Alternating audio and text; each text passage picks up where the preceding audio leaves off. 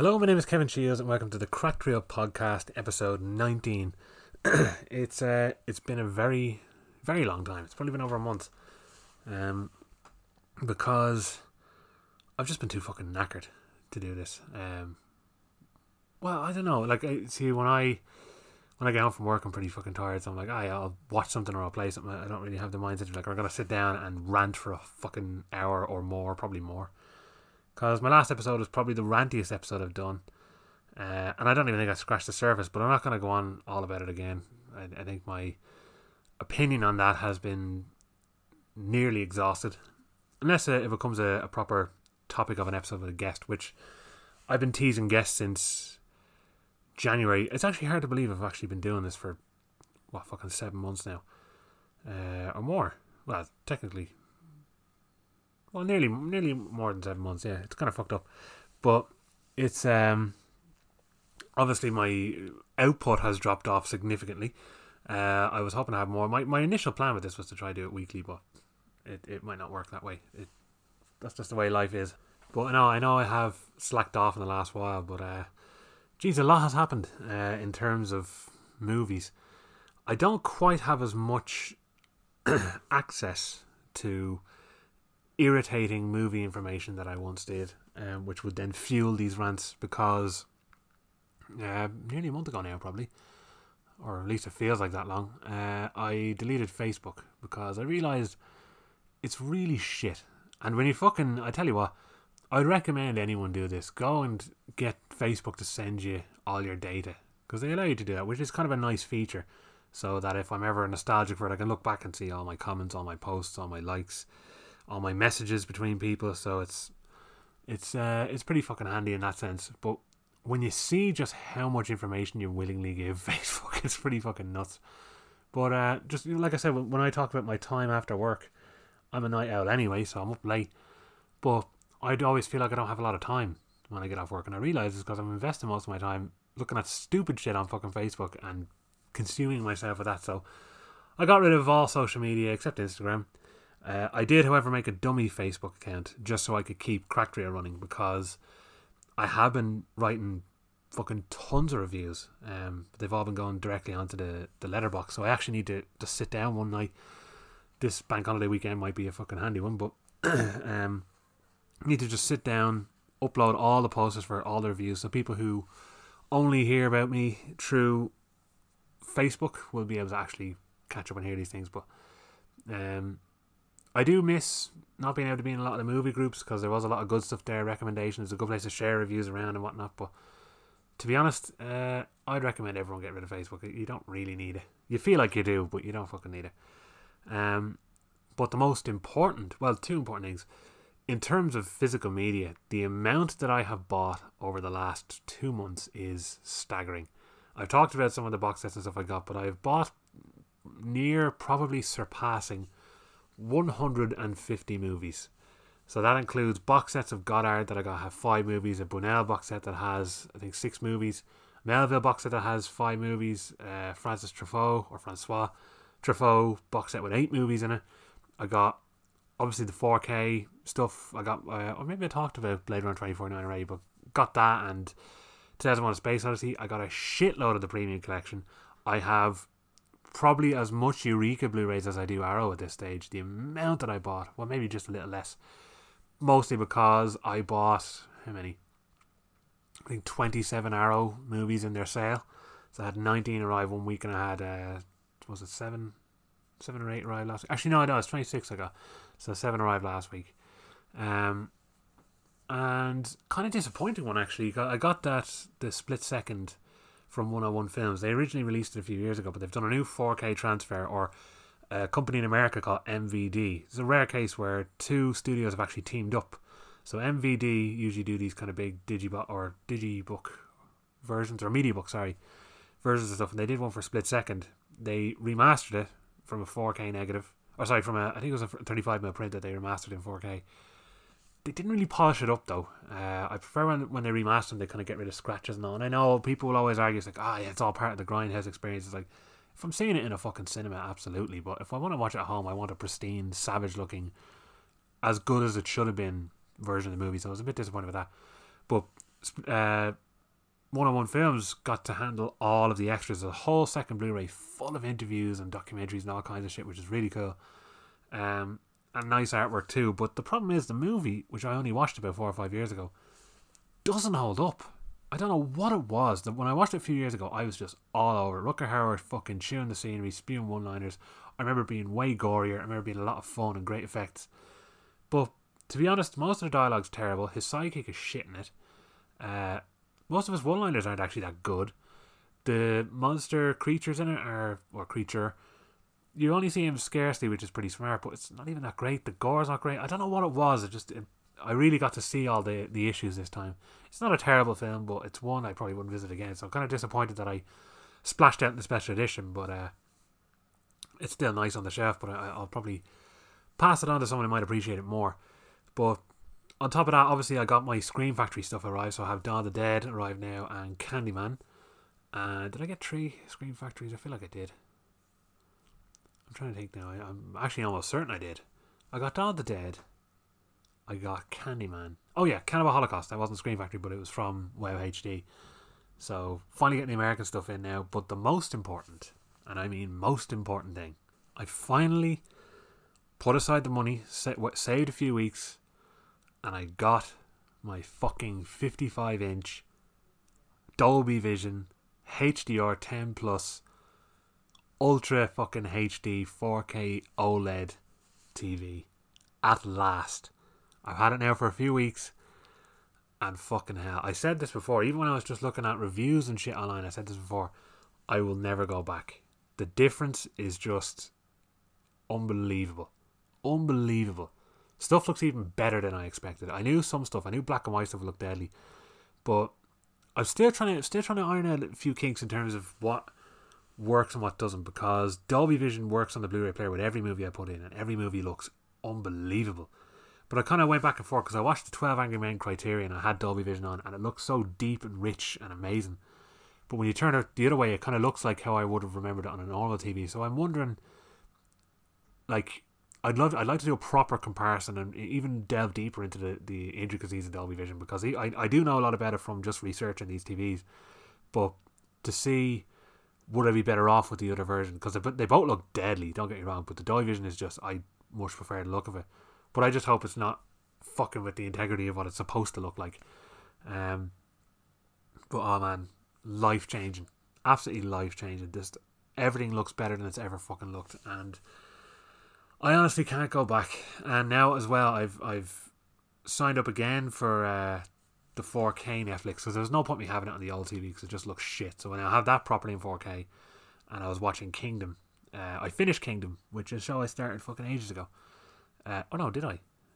No, I didn't actually. It was supposed to start ages ago at the start of this lockdown, but uh, the lad I watched it, but we finally got to watch it there recently, and it's fucking, it's unbelievably good. I absolutely love it, and it, it seems like there's gonna be another one coming, and I'm I'm all for it. Because one thing that's important, and this is an issue with a lot of zombie related stuff, is it doesn't take itself too seriously, and I think that's a problem. Because when you look at the original Dawn of the Dead, while there's blatant satirical elements to consumerism and just Americans' general stupidity, this is like it's still quite a serious, grim movie. Whereas a lot of zombie stuff that comes out now, it's either Walking Dead where they're like, we actually don't uh, have anything going on that's interesting, so we're just going to drag out boring conversations, have a muted brown color palette, and then have one decent kill every three episodes to convince people that it might actually be worth watching. Um, either that or it's zombies where it's it's funny. They have to cool one liners. They have to have really silly kills, or they're like, oh, pick up a fucking banana and it stabs through a zombie's head like it's a fucking knife through butter. And like, I just hate all that shit. Kingdom, though, it has the whole feudal Korea atmosphere, but it has really genuine, like the people are actually scared of these zombies. Now, there's funny bits in it purely because I think Korea is really good at surprising the audience with comedy. That's one thing about the Wailing. The Wailing, as a whole, is a terrifying edge of the sea thriller. Um, but there are moments that you you burst out laughing because there's such real human funny things that happen, and of course the same thing happens in this where in Kingdom some funny stuff will happen, but it feels real. It doesn't feel like it's like oh they're writing jokes. It feels like this is a funny way someone will react to this, and it's a real way someone will react to this. It's, it's played so serious, and it's just fucking great. Um, but that was the only thing so far with the Dolby Vision Netflix that I've watched. Um, or I think it's Dolby Vision. It might just be HDR with that. Uh, the option's always there. But obviously now Amazon Prime, I can watch things properly. I watched all the boys uh, with the shit Dolby Vision or with the shit HDR, but it didn't really affect it because it's a, it's a nice looking show anyway. It's kind of hard to fuck up. Um, and now I have Disney Plus, so I have a whole access to a whole library there. Um, I had a quick look through it. It's I don't like the layout of it. It's not very well laid out, and I think, or am I mixing that up with Now TV? It's still like it's still not very well laid out, but it, it does have a lot of good stuff on there. Uh, I just really have to sift through it because it is a lot of it is family stuff. Uh, I know they have like Avengers stuff that's a bit more accessible for everyone, but I'm kind of trying to find a lot of the best stuff. I still think they need to do a touchstone uh, expansion pack kind of thing for an extra three quid or something. You get all the adults Disney stuff, um, because I think that'd be really cool. Especially because they own Fox now, so they could have that whole library there. Like they could they could do a fucking lot with this if they really wanted to. Uh, and I also got Now TV, um, or I'm hogging it, I should say. But I have access to some movies. Uh, I, I wouldn't really be using the movies too often because if I want movies, I'll get them elsewhere. But TV wise, fucking hell, they just have all the HBO shit that's so fucking hard to find. It's almost lucky HBO Go isn't over here because otherwise none of that shit would be available. But they have Empire Falls. Well, like actually, sorry, some of this is Showtime as well. It's, it's the Sky Atlantic channel on it. Has all those channels, so HBO and AMC and things like that. All those shows will then appear on here. So you have Empire Falls, which I'm meaning to watch. It's a two part miniseries, which I probably include as a film because I can do whatever I like. Um, they have Angels in America, which I've been meaning to watch for fucking years. Uh, Six Feet Under, have been meaning to watch that forever. Oz, I have just been holding off on for so fucking long. Just all these shows. They also have Succession, which I don't know if I've had a chance to talk about this in the show because I, I don't think I started it at this point. I started Succession and I finished it very quickly because it is one of the most well written shows I've watched in years. And I mean that even though Better Call Saul was obviously out this year and that is the best written show on TV without question. Uh, obviously that started years ago, but Succession I started in 2018 and both years I fucking remember this. I don't know why this I should have really paid more attention, but I remember that won the best ensemble cast, and it was up against Better Call Saul, and I was like, "What the fuck?" Is it? Like Better Call Saul is so good. I've never even heard of this fucking show. Although I do like Brian Cox. It's like, what the fuck? How's this show winning? And eventually, one of the lads just started getting me to watch it. Then my brother watched it and said, You have to watch it. I said, Right, I'm going to fucking give this a go. And holy shit, it is just. It's interesting the people who are behind it because you have Adam McKay, who.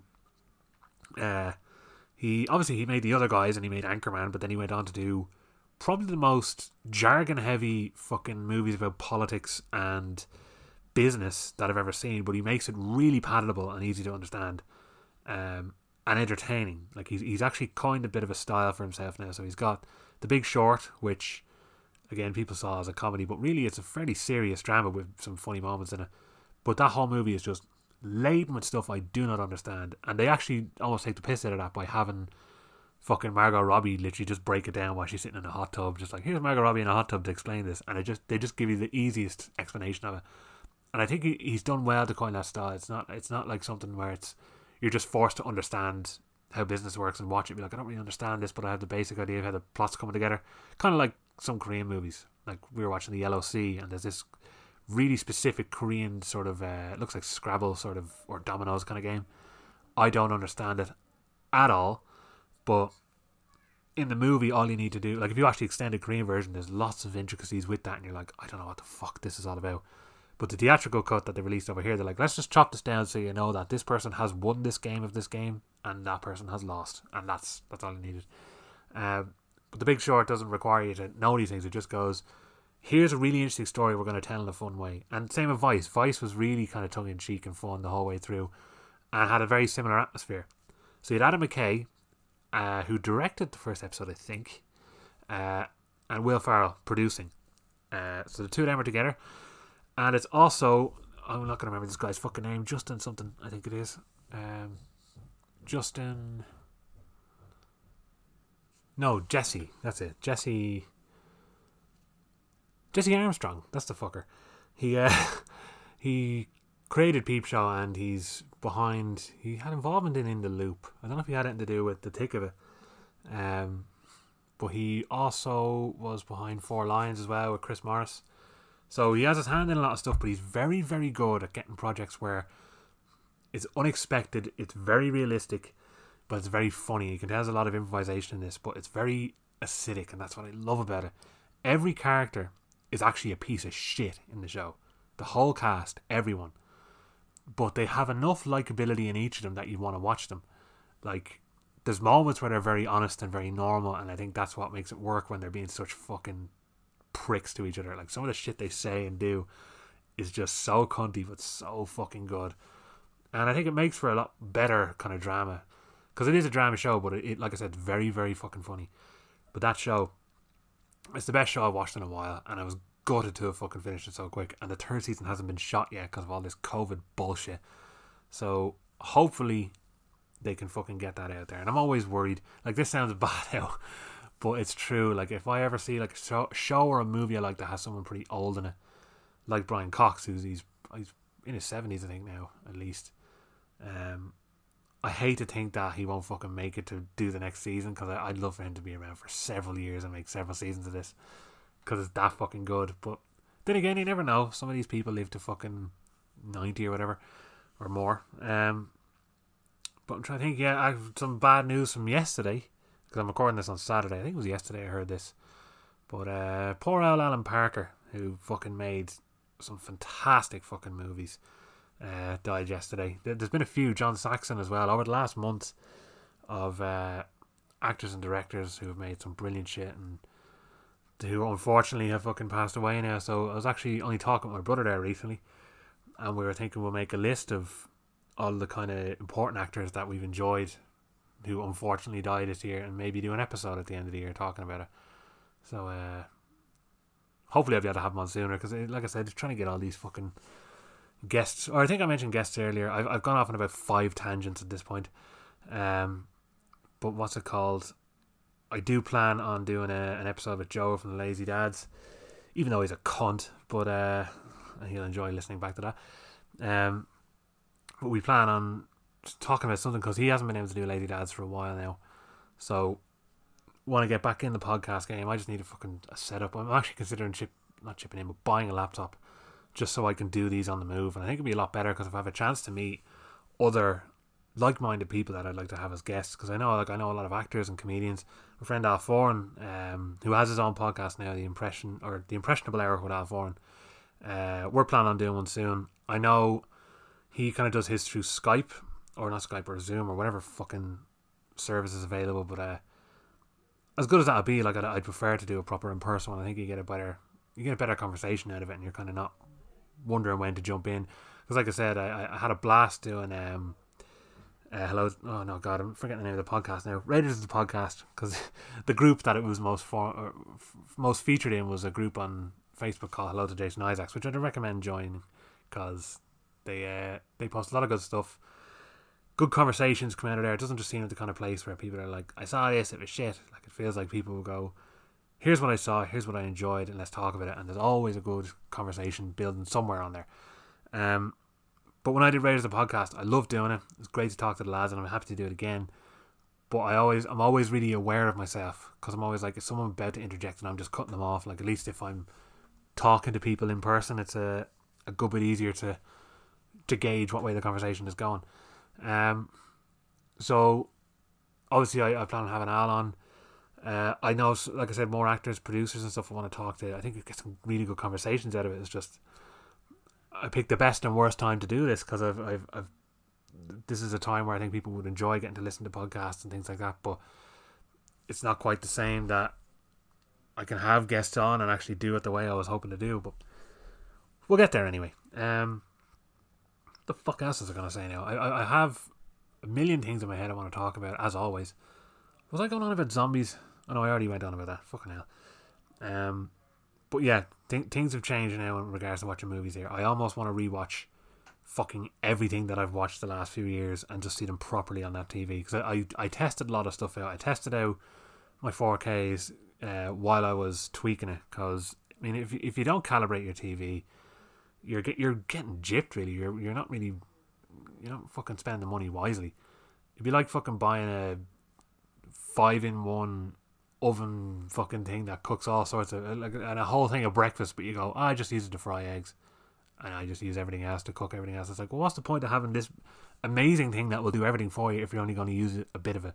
And that's what it's like with an uncalibrated TV because you're going to get it and you're going to have a massive widescreen. It's going to look class, but it's like your colors aren't going to be right. You're you're going to have all these stupid fucking all that uh, noise reduction and fucking the clear motion. That stuff is just revolting.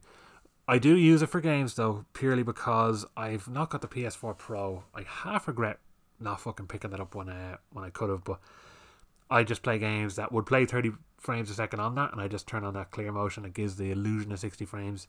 It's not quite right, but it, it actually does the trick for games. But movies with that is just horrid. Horrid. I think I actually said this on the very first episode, or at least around the start, that I saw a bit of Mad Max Fury Road with that on, and it made all the stunts that were done for real look fake. And if that's not a fucking slap in the face to the fucking movie, I don't know what is. Um, but yeah, no, I think I was going to. Actually, yeah, it was now TV I was shitting on about. Uh, I'll tell you what, though, Jesus Christ, this this this fits in with what I was talking about there last week about these warnings that people are going to start throwing on shit, because with fucking with when they got rid of Gone with the Wind, they put it back up and saying, "Oh, it contains racially said." It was like, okay, yeah, like I think I think a warning is the best compromise, but I still don't agree with it. I think I think you're really just talking to people like they're fucking idiots by doing that. By going, this has bold words in it, you might not like. It's like, no, like, it's a movie from the 30s and here's the plot of it. I know what the fuck to expect. And if you don't, you need to fucking study history a bit better. The, the issue with this is, I was going through, um, what's it called now, TV, and I, I don't remember what it was. It was some show that I know involved slavery and another show that I think involved uh, rape or sexism or something, but it had warnings that were just like this will contain outdated uh, mindsets and whatever the fuck. But I'm actually I'm gonna pull this up because I put it on Instagram because I was so disgusted with it. Um, just going through the movies, a lot of good selection there. They've had Astra, which I've been meaning to watch again, but I kind of want to wait and get that 4K because Zavvi brought out a 4K steelbook of it and it has the best artwork. But really, a movie as fucking amazing looking as that is is getting fucked out of it with fucking dreary artwork.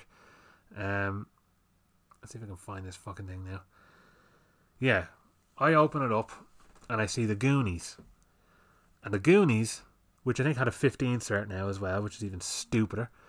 It says this film has been, or this film has outdated attitudes, language, and culture, cultural depictions that may cause offense today. What the fuck are they talking about? What could they fucking be talking about in that movie that's offensive today? Like, I, I, I was racking my brain trying to figure it out. It's probably because you have a techie Asian character, which they which has now become a stereotype in movies, uh, and you have Chunk in it who gets called fat, and they're probably looking at that as oh this is racist and fat shaming. Blah. Like, Would you get the fuck out of my face? They're kids. This is how kids fucking talk to each other and behave. Like it, it embarrasses me that people would actually would heed like advice like that and put these fucking warnings out for movies that don't deserve it. No movies fucking deserve it.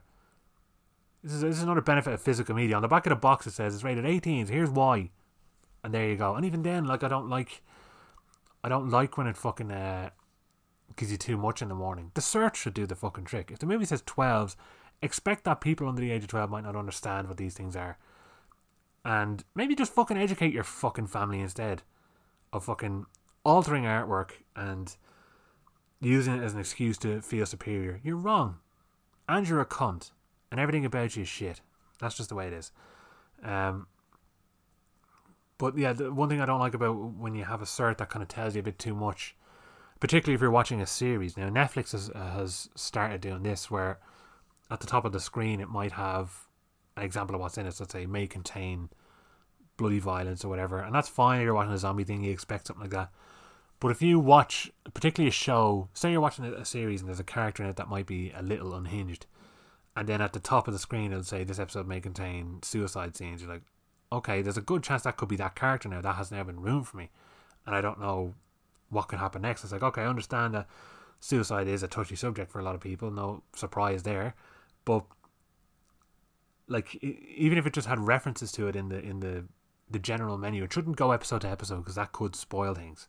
If it just said this program in general contains these kind of references and this kind of stuff, then fine. But otherwise, you're you're gonna fucking spoil stuff for people, um, and it would take the impact away as well. If you're gonna be watching it, going, "Oh, he's gonna do it," and then it's not gonna it's not gonna be the same gut punch as it should be. Um, but I feel like I go on fucking forever about certs and ratings and things like that, which I think I will because I know uh, it annoys Joe from Lazy Dad. So here's some stuff about certs. Um, I'm not sure where I stand on the new certs for movies in the UK because they've changed the symbol. Um, they they've made it color coded like you'd see in the cinemas. The cinemas have their own color code certificates over here in particular and now they're trying to do the same thing. But the the actual font, this is the most nitpicky shit in the world, by the way. But I don't give bollocks, because uh, I want my when I buy movies, I want them to look their fucking best, uh, packaging and film wise. But with this, the kind of the font they use for it looks like it was just done in fucking paint or something. I don't know, It's something better. It just kind of cheapens the look of the movie. I just think go back to the old fashioned fucking eighties certificates, where you just know what you were fucking getting immediately just from how they looked. Nowadays, it's just anything can be slapped with a cert it's always wrong. And but I won't go any further. Um, I'm trying to think now because I've seen I've seen obviously a lot in the last while uh, over the last mo- couple of months, or at least since the last episode I've done this. So I've gotten through series, I've gotten through uh, a lot of movies, and I want to get back playing some games again. I haven't played games in a while, and I'd say I think the new PlayStation games are out this month. Um, PS Plus was kind of wasted on me this year. I mean, obviously I got a lot of the free games, which I'm happy to have. I think I got Hitman. Well, that could have been last time. I'm not sure, but I I don't really play games online that much, so it's kind of I'm pretty much just paying to have those extra games each year, which is again, as I said, a nice thing. Um, although I feel like I did miss some at the start of the year because I, I got it a bit late. Um, was that the year before? No, I think it was this year. I don't know. I'm a bit all over the fucking place. Um, actually, I just remembered something I heard mentioned on the radio recently. Again, this could be just somewhere in America. And like I said, I don't care what happens over there. So, sense whatever the fuck you want, just leave my shit intact. Um, but there was talk of having To Kill a Mockingbird removed from school curriculums because of racial. Or I'm gonna, you can't hear me, but I'm air quoting at the microphone in case you can hear that. Uh, insensitivities. It's like the whole point of that thing is to show these fucking issues and to show injustices and it's like for fuck's sake like how do you not understand just because something is about something doesn't mean it's bad you fucking dick like th- this is what really fucking just pisses me off and it's like when people get upset and they say oh he told racist jokes or he told sexist jokes it's like what's that second word you keep saying there ah yes jokes that's the whole fucking point of it that it's not real it's not something people think if someone's out there saying racist and sexist shit and really meaning it fuck them to death no one gives a shit who they are. They deserve to be fucking strung up. But telling jokes about anything, like you should be allowed to have jokes about anything. That's all I'm saying. But in this particular thing, is like you can have a movie that shows extreme. Look, at Twelve Years a Slave. That movie shows in gut wrenching detail just the worst, most disgusting, offensive, horrendous, racist shit ever.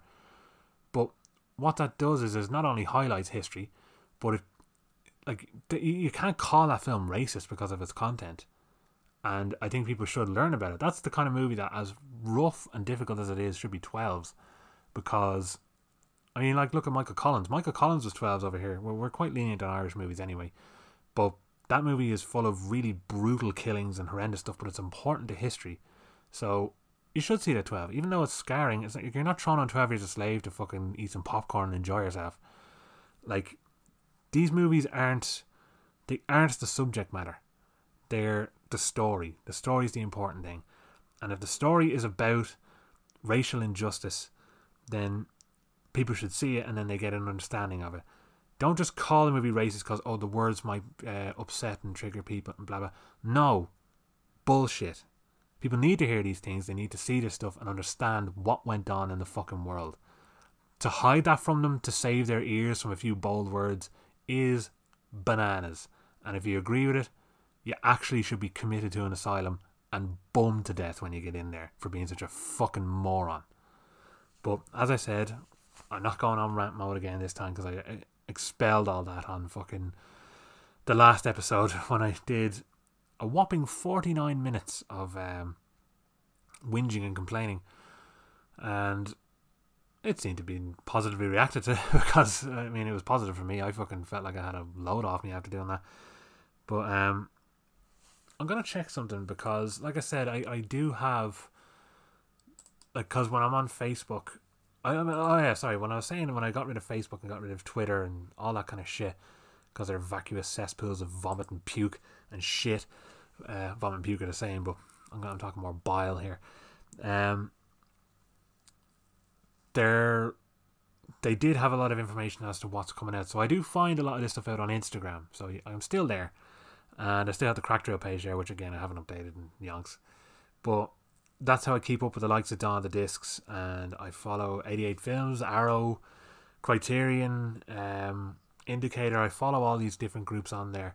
Even some really nice Aussie looking uh, Blu ray companies. So I kind of know what's coming out. And they're actually, I just saw announced yesterday there's a well, I don't remember the name of this place. Let me check. Um, a place called Kaleidoscope Entertainment, who are now seemingly bringing out a huge box set. I just have it in front of me here of the complete "I Spit on Your Grave" collection. Now, it claims that it's uncut, the original one. The uncut one has been just permanently censored in the UK. I think it's still banned over here, technically. I mean, you could buy this box set or any country or whatever, but like, I think it's still banned and it's still cut because I mean, the movie's just laden with rape and fucking murder. But for whatever reason, they've uh, they've now said they're bringing out a massive box set, lovely artwork and everything. Uh, but it includes the original 78 version. They have the 2010 remake, which was also butchered over here, and the, the sequel to that, which was terrible and I think also butchered here. And the third one, which I hadn't seen and I heard is the best of the new bunch. Uh, but I don't think that was even bad enough to be cut. I don't think there's any kind of rape in it. That's usually what seems to get censors in the UK raging. They also have I Spit on Your Grave Deja Vu, which was a two and a half hour movie that came out a couple of years ago, and I had heard is one of the worst movies ever made. It's meant to be as if you just took out your phone and recorded it with your mates now. That level of shit and it's supposed to be a legitimate sequel because it's the real director Meir Zachary, I think his name is, or Zarchi. Um, him and your one from the original movie back together, like we're gonna do another sequel. It's gonna be deadly. Meant to be fucking terrible, but Kaleidoscope Entertainment, not one I've heard of, but it's a fucking really nice box set. If you're a fan of the I Spit in Your Grave movies, it's a must buy. Although no, I actually can't. I can't recommend it yet because I don't know if it's uncut. Because what is the point of buying a movie if it's fucking cut? You have to be a fucking moron to do it because like why would they release why would they go through this effort to do a beautiful special edition with a hard box savage digibook pullout fucking booklets loads of extras posters postcards do all that fucking boutique label savage shit and then go well here's an incomplete version of the movie while we're at it. It's like what is the point? Why would anyone buy that and it's annoying when you see a nice box set that comes out, but it has cut movies in it. There was a version I nearly bought it just before I gave it a rewatch and decided I actually still don't really like it. Uh, of I Spit in Your Grave, and maybe it was 101 Films. No, I don't think it was them. It was some group on. It came out years ago on on Amazon. I saw it. Had a slip box and everything, savage artwork, posters, the original artwork. I thought, fucking hell, that's only like seven or eight quid. I might get it. And it was like, oh yeah, the movie's still cut. It's like, why do I want it then? I mean, I don't really want it anyway, but why would I want a cut version of this? Why would they release a cut version of this? It's 2020, and I know I hate people who just say it's current year, but usually they're doing that for some bullshit reason. But it's 2020. Like, you're still cutting movies, you're still not releasing movies in their entirety. These movies should be allowed, be released in their full entirety for people to watch and enjoy. And if they like it, fine. If they don't, fine. Look, like look at fucking Cannibal Holocaust. They, they released a Blu-ray that came out. I think Shameless actually did the Blu-ray, and I nearly bought it. Um, but it's a cut version of the film, uh, which for animal lovers is probably the better one to enjoy, because obviously the original one has a lot of fucking just wild animals being killed because cannibal movies from Italy decided to do that a lot. They were just like, we're in the jungle. We need to kind of have to make this movie controversial. There's a fucking porcupine fucking walking around. Let's just throw a fucking spear through it. So they did all that kind of shit. And uh, but in a way, as disgusting as that is, it kind of adds to the the realism of it because the whole movie feels found footage. It's it's grim, and I totally understand people not wanting to see it. But what they should do is release that version over here as a special edition, and you can have you can choose between the original uncut version if you prefer that, or the version that um, that Ruggero Deodato, whoever his name is, edited himself so that it removed all that stuff and still kept the integrity of the movie. Give people the option. That's all you need to do. So I'm, I'm eager to see what this Kaleidoscope Entertainment does. If they've managed to release the complete uncut versions of all these movies together in a box set, I would have. I'd tip my fucking hat to them. Still wouldn't buy the box set because I can't be fucked with it. But I would absolutely tip my hat to them and say, fair play. You've actually you've gone above and beyond, and you've released these movies properly the way they're intended to be seen. Other labels need to fucking take note of that. It it, it just frustrates me to no end when they do that to movies. Um, particularly those ones where like it's not even that it includes animals being killed. It it's it's simulated though horrible rape scenes, and it's like. I mean, it is the crux of the movie. It's what the movie's about. It's a revenge movie. You need to, you need to see why this person wants the most bloody fucking revenge. They why they want to spit on said rapist's grave. So I think it's important to keep these things in there. And I think I might have spoken about this before. How I think like people would often say that it should never be a plot device. I'm like, well, it should. Anything should be a plot device, because that's how plots work. It's a story, and I think to to put barricades up and prevent people from being able to tell whatever story they fucking want is ludicrous. And speaking of which, um, it's probably good that I get a bit of social pressure with this as well. I find social pressure can help in certain situations. Uh, though I'm not going to give any detail or anything was about, but I'm currently working on a novel. Um, because I've had a lot of ideas and I started listening to audiobooks again. Uh, I listened to an audiobook a few years ago of American Psycho and I kind of was skipping through it purely because the guy reading it sounded like he was about 40. He had a, he sounded like um God, I'm not going to remember this cunt's name now. He's in fucking Total Recall, and he does the voice of Sam Fisher. Don't know why I can't think of his fucking name. He's in Scanners as well. Why is he not coming to me? It, will come to me in a minute. But he, it sounded like him. He's got a really distinct, deep, kind of cool voice. But like American Psycho, he's meant to be in his like mid to late twenties. Like it, it doesn't work. It just sounds wrong. Uh, so I eventually found the Pablo Schreiber version. Actually, what happened first was I was just chatting to one of the lads about American Psycho. I was like, "Geez, I haven't read that in a fucking good while." And I was just kind of reading up little bits, like bits and pieces about it. I was like, I remember it was controversial. Then I found a thread on Reddit, and it was like, "What's the most fucked up book you've ever read?" Now, one popped up that I've been meaning to read for years, called Blood Meridian by Cormac McCarthy, and I'm actually listening to an audiobook of that as well. But fucking hell, like you'd need to actually be in a blank room listening to it because there's so much detail and so few words. You just miss bits and pieces it's it's a hard one to kind of because I would do it while I'm walking, traveling, or in work, but it's a hard one to focus on because it's so. It's actually it, this makes me sound simple. It's actually too intelligent for me, because just the grasp of English that he has is so strong that I'm like he, he he's so well spoken with how all this is written or well written. I don't know the way to put it but I just feel like, oh man, I just feel stupid hearing it because I'm just like, I would be so much more basic if I was writing that myself. But he's so creative and smart with how he writes his stuff that I'm just like, fucking hell, my head's melted. But my point is, I there's these things about fucked up um, novels, and one of them mentioned Guts by Chuck Palahniuk, who wrote Fight Club, and I was like, everyone's saying like, oh man, I can only get five minutes in, and or like a few pages. I'm like, what? This this sounds so interesting. So I actually found an audiobook of Guts on YouTube. It's only 20 minutes long. It's a short story he sent into Playboy, which they printed. I don't know how they printed this story. Um, but the guy reading it kind of sounds like Charlie Sheen, which I was a bit like annoyed with, but it kind of works for what the story is because it's such a sleazeball story. But the story just goes so fucking like you you do not expect where this story is gonna go, and it just keeps going more and more fucked up. And I was riveted listening to it. I was also laughing like a maniac on the train in the work listening to it. because it's so fucked up. I was like, man, this this just put me in the mood to want to fucking write some crazy similar stories. Then, as I said, I found the Pablo Schreiber version of American Psycho where he had a perfect voice for it. He reads it brilliantly. I ended up listening to the whole 16 hours of it in work uh, over a few days, and it's just re-listening to that story. It's just phenomenal. It's such a fucking great book. But I got a bug then. I got a bug thinking to myself like, I really would love to fucking write a novel because I've so many ideas and short stories that I've I've put into little screenplays for college and things like that and little ideas, but they're not really fleshed out.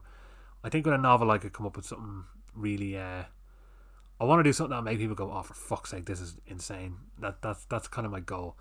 So that's about as much as I want to give away on that. And I'm not gonna have any date or time set for it. I'm not gonna say, "Oh yeah, it's gonna be out by Christmas," because I'm not pressuring myself in that way. I want to write this naturally and make it as good as I possibly can, but not feel pressured to be like, I don't want to fucking movie studios leaning over me saying, "Oh, we need this done by now," and cutting corners. I want to write it the way I want to write it. So that's um that's more stuff that's popped over the last while since I done my last episode because I've done. Well, I won't say I've done much. I've watched a lot of shit and a lot of stuff has happened in the industry. By the way, cinemas are open again. Did not expect that. They were weren't supposed to open for a while, but they were actually they, they've opened sooner. So the Lighthouse is open, and I think Cineworld's open again. What they're doing is obviously something I is a dream for me because they're showing loads of classic movies in the cinema that you'd love to see. But I'm not sure I'm at arse going because I don't like the setup. I don't like the idea that cinemas are opening already. I think they've kind of rushed all this stuff. Tenet obviously was postponed and then suspended indefinitely, and now it's coming out the end of this month. So a lot is changing with the whole industry. Like stuff's coming out a lot sooner than I expected, and they're, they're rolling this stuff out. But I don't know. I think I think they're better off waiting. A few things: Top Gun, A Quiet Place Two, um, shit. What else? I remember seeing something else. But all these movies have now moved to uh, May twenty first next year, so they're not taking any risk. They're not going to go right. We want this in the cinema now. They're going to go. We're going to wait until this is like cinemas are at least somewhat back to normal. Um, Tenet is essentially the experiment because obviously I'm dying to see it and I want to see it in the big screen, but that's the one that's going to test how well a big movie is going to do in the current climate with coronavirus making a fucking hounds of everything. Um, but I really don't know. I, I, I want to see it in the cinema, but I don't want to go to the cinema. So it's it's a very it's a double edged sword at the moment. Um, and it's hard to know where it's all going to go because I mean if they, if there's a fucking second lockdown, that's going to just blow up the whole cinema thing again. They're going to just be closed again. like this coronavirus really is it's fucking with things. And I what I found kind of funny is when you think about it, I'm sure a lot of us could have had worse years in our lives personally, but I think this is technically the worst year of everyone's life who is alive now, unless you're in like World War Two or something. But we have never, ever experienced anything like this, and I think all the little details are coming out now. The, the initial thing was everything's locked down, we can't go anywhere, but now we're seeing how it's affecting all these industries and businesses. Lots of in America, there is no longer going to be any TV shows or movies produced until there is a vaccine, which I fully agree with. Lovely to catch up on stuff now, and hopefully stuff that's currently in the editing process will still be finished. Though I don't think they should stop doing that. Editing can be done socially distant, and it's possible to do, uh, unless you need pickups, which you're kind of fucked with then.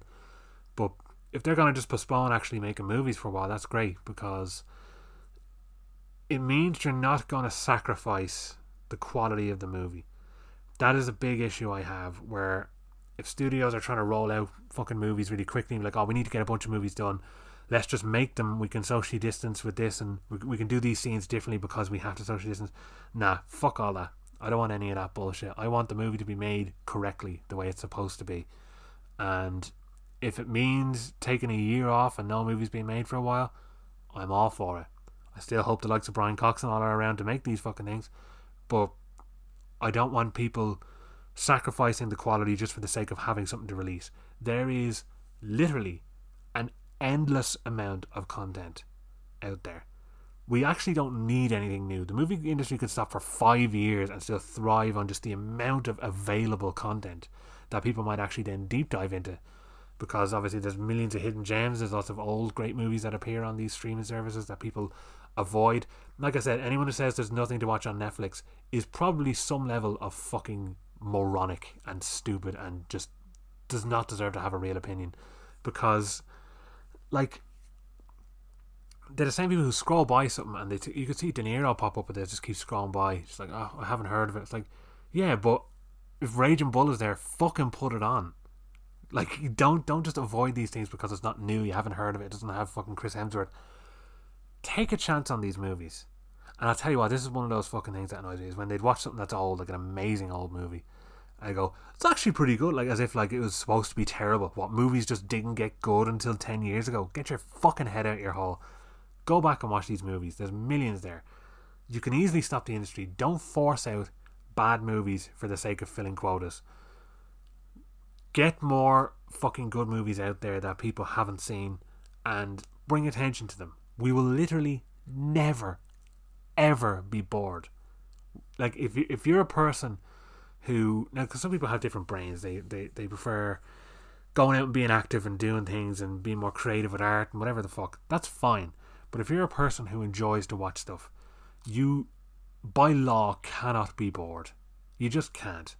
Because there's infinite content on Netflix, Disney Plus, Now TV, Hulu, Apple, Amazon Prime, Shudder, all of that stuff. And when you get to the end of all that, or by the time you get to the end of all that, they've already restocked and they put more in. Movie as well. They have a new movie every fucking day on there. Blu-rays, infinite amount of them if you if you're not even gonna upgrade and spend the extra few quid on the Blu-ray, go to any charity shop. Any charity shop, you'll find hundreds of DVDs there that are going for a quid, probably three for a quid. And that's where I get lucky sometimes. I find the odd Blu-ray someone who fucking brings stuff in there. And mean as it sounds, I'm still hoping some avid collector just dies and his family don't know how much it's all worth. And they go, ah, fucking the charity shop. The same day I go down and get a whole treasure trove of fucking Criterion I didn't think I'd get. Like, you never know what you find in a charity shop. You find gems. But if I was still buying DVDs, fucking hell, I'd clear the place out. You go in there, you find stuff that I really want to get on Blu-ray that I've seen on DVD, and they're like, "Oh, it's only a quid, laden with extras, Savage Special Edition, and all." I just want the Blu-ray of it. But this is the perfect time to get all this shit. You've an infinite supply of content, so don't rush movies for fuck's sake. And I think there's a documentary that I'd recommend I don't know if I've actually forgotten to finish any fucking tangents I've gone on and this far as my brain is absolute jam because I've been up fucking late. Um, but there's a documentary called Easy Riders Raging Bulls, and it's based on this book that was about the change in Hollywood. And uh, the documentary is basically just a condensed version of the book, and it's fucking brilliant. I was bet into this documentary, and I actually love to watch it again. So I watched it in college, and to be honest, I, I almost wish you retained a bit more of what you saw in college because you were you're really just thrown in the deep end in terms of trying to learn, like, what would be the word? Trying to learn all the different types of movies, all the different methods of making them, and all of the different movements with movies. Trying to learn all that at once, while it's amazing, is like you, you take bits and pieces from each, and I'd love to actually reinvestigate all that stuff that I've learned. Um, because I, I mean, I think it'd be great to fucking know all that stuff further inside out. But this documentary is based on, um, it's based on a book, and the whole idea was that it talks about how in '68, around that time, with Easy Rider in particular, the whole world of movies changed. And it did because movies like that never existed, and uh, especially when you think. And Once Upon a Time in Hollywood was a great example of this, because um, it talks about '69 and just after the the murder of Sharon Tate how misanthropic and bleak movies got for a while because it was just a, the, the whole fun love of the 60s had just died with her and obviously the 70s made for some of the best fucking movies ever but the whole idea is with Easy Rider and all these movies the way movies were made the way stories were told the content that was on display fearlessly because the 60s was very clean in that sense. This movie is like we're gonna have full nudity, loads of drugs and violence and swearing, and it was maverick movie makers who were then coming out with all these fucking movies that no one had the balls to make, and I, that's why I think between sixty eight and around eighty three, uh, is the peak of cinema. Uh, as much as I love the eighties, as much as I love all the other decades, I love the fucking, especially the Lab movies. I still, I still plan on doing an Lab special. I'm gonna like pick my favorite Lab movies and just talk about them. Uh, which, by the way, I watched Key Largo recently. It's oh, so fucking good. But the whole point is that the movies that came out in this time is because the movement changed in the 60s, so there was a lot more experimental, and I mean that in a good way. The 70s then just had fearlessness, a fearlessness that it wasn't seen again until the 90s and it still hasn't been seen since. In movies where you had, particularly crime movies and cop movies, where they really explored the stuff that you would never be allowed explore before, whether it be the crimes or the mindsets of these kind of characters. It was a movie that would show you, actually, no, these cops are fucking bad people. And it was just fascinating. And, and Easy Riders Raging just talks about that and how the kind of codes for movies that they had throughout the fucking 50s and 60s where you couldn't show these certain scenes, you couldn't imply this. They talk about, I think they talk about Spartacus in it, how there's implication, because that's about as far as you could get away with it, in Spartacus of homosexuality, because uh, that was rampant throughout these kind of periods in history. But movies, like the whole idea was like, no one wants to see gay people on screen. Don't, don't fucking have any of that. And there's a moment in Spartacus, I think they're talking about oysters or something. And it's, it's there's a lot of innuendo and a lot of what are they really talking about here. And it was a ballsy move at the time, but had they gone any further than that, then the movie would never see the light of day. But in the late '60s, they were just like, let's have characters say cunt, let's have gay characters on screen, gay sex on screen. Like they were allowed to do anything they wanted. It was fearless. Let's show violence in full, drugs in full. Let's show the dingiest, shitty parts of the world and of America in full, fearlessly. And the thing is, studios loved all this shit. This wasn't a case of like these were just maverick movie makers who were independently doing this. That seeped into the mainstream. So mainstream movies, look at Dirty Harry and stuff like that, wanted to have the same grit that these movies had that had no fear. And for a while, mainstream movies were these kind of movies, The Godfather and stuff like that. Nowadays, mainstream movies is very clean, cookie cutter, very expensive. So, like, I think the the two hundred million dollar movie is dead. They are not going to risk putting two hundred million dollars into a movie if they can't pack out movie theaters, and they can't anymore. Cinemas are fucked, at least for a while. But I don't think they're going to take that risk anymore. I think they're going to go back to the times of let's give the creative control to the little guy. We're going to make $201 million movies and just throw them out there and see what happens because we control these online. We don't have to fucking pay anyone for advertising anymore. We can do it all ourselves and we can release it online on Netflix or our own streaming service and we will recoup the losses. And I think I think it's going to give a lot more control back to the people because like I said the industry and the studio controlled everything in the 60s and then that was then handed back to the people to be able to do whatever they wanted the maverick filmmakers to do all the grit and then as I said they became the mainstream so if there's any positivity to come out of all of this shit with coronavirus I think it's that we have a chance at a new resurgence for movies that is very much needed because realistically, and like I said, now this I, I say this as a big fan of the Marvel stuff and a, a lot of mainstream stuff. There is too much emphasis on mediocrity. Now, I'll be the first to say I love Infinity War and Endgame and things like that that are really high quality, good blockbuster entertainment. But in general, a lot of these movies that come out from different studios and whatever, they're very middling and I think that suits them because they're good enough that people will go to see them in the cinema, but they don't have to really work too hard with making them really compelling stories. They just need to be able to translate to China. That's all it is, really. They just need to be able to sell this movie in China because they're the second biggest fucking uh, box office that they have to deal with. So, if they make a mediocre movie, it means it's not shit enough that it's going to get slated by the critics uh, it they don't have to put enough effort into it to make it absolutely jaw dropping. They can make it decent enough that its people will go, eh, that was fine, and it'll make a lot of money everywhere. Look at something like Skyscraper. Skyscraper made a fortune in the cinema, and it it's as mediocre as you can get. There's some very entertaining scenes. I enjoyed it, but it's not great and it's not amazing. Yet it makes millions. And you look at Uncut Gems, which is amazing and thrilling and original, and yeah, it did well. Snubbed at the Oscars. Does well at the Independent Spirit Awards because that's where the that that's the real that's the real fucking Oscars. That's the one that matters. If you go, I think I talked about this when I went on about the Oscars in the two part special, but like if ever there was an award show that really mattered, it's the Independent Spirit Awards because a it's it's the real awards. All the other ones pale in comparison. The Independent Spirit Awards is where it feels like there's not licking each other's arses, patting each other on the back, saying we're the best industry and we need to do this and that. They're just like, we made some class movies, we love doing it. I hope we can all work together. And at that same very award show, Nicolas Cage and the Safdie brothers handshake that you can hear in the audio. Nicolas Cage saying, "I'd love to work with you."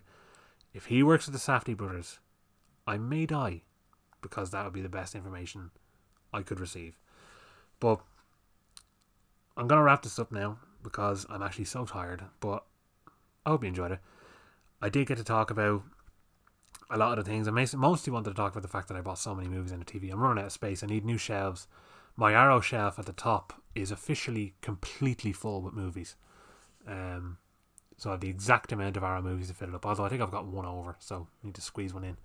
But I do need a new shelf. I need a. I don't know what I'm gonna do because I'm just looking around my room. The way I have it set up is perfect for the space. Like it, it looks most aesthetically right, and I can fit everything I need in here. But I don't like having movies in front of each other on a shelf. I like everything being on display. So if I could have a, a third shelf, I could actually fill it to the brim with uh, with all these movies, and I'd probably need another one after that as well. There's just too many. But um, yeah, I mostly wanted to talk about the TV. Uh, where I've been, I do plan on doing another one sooner, I, and I'm probably gonna do a little bit more deep diving into what's actually coming out and a bit more in the industry. Because, like I said, I've kind of been blank with it, which has been satisfying because I've, I've had an overload of just fucking crap on the internet. And that's the problem with Facebook and things like that is that I could find all this amazing information about movies that I'd love to talk about, but to get there, I have to trawl through a lot of fucking nonsense I don't give one single stinking shit about. So, if um, if I can do without seeing all that, I'm much happier.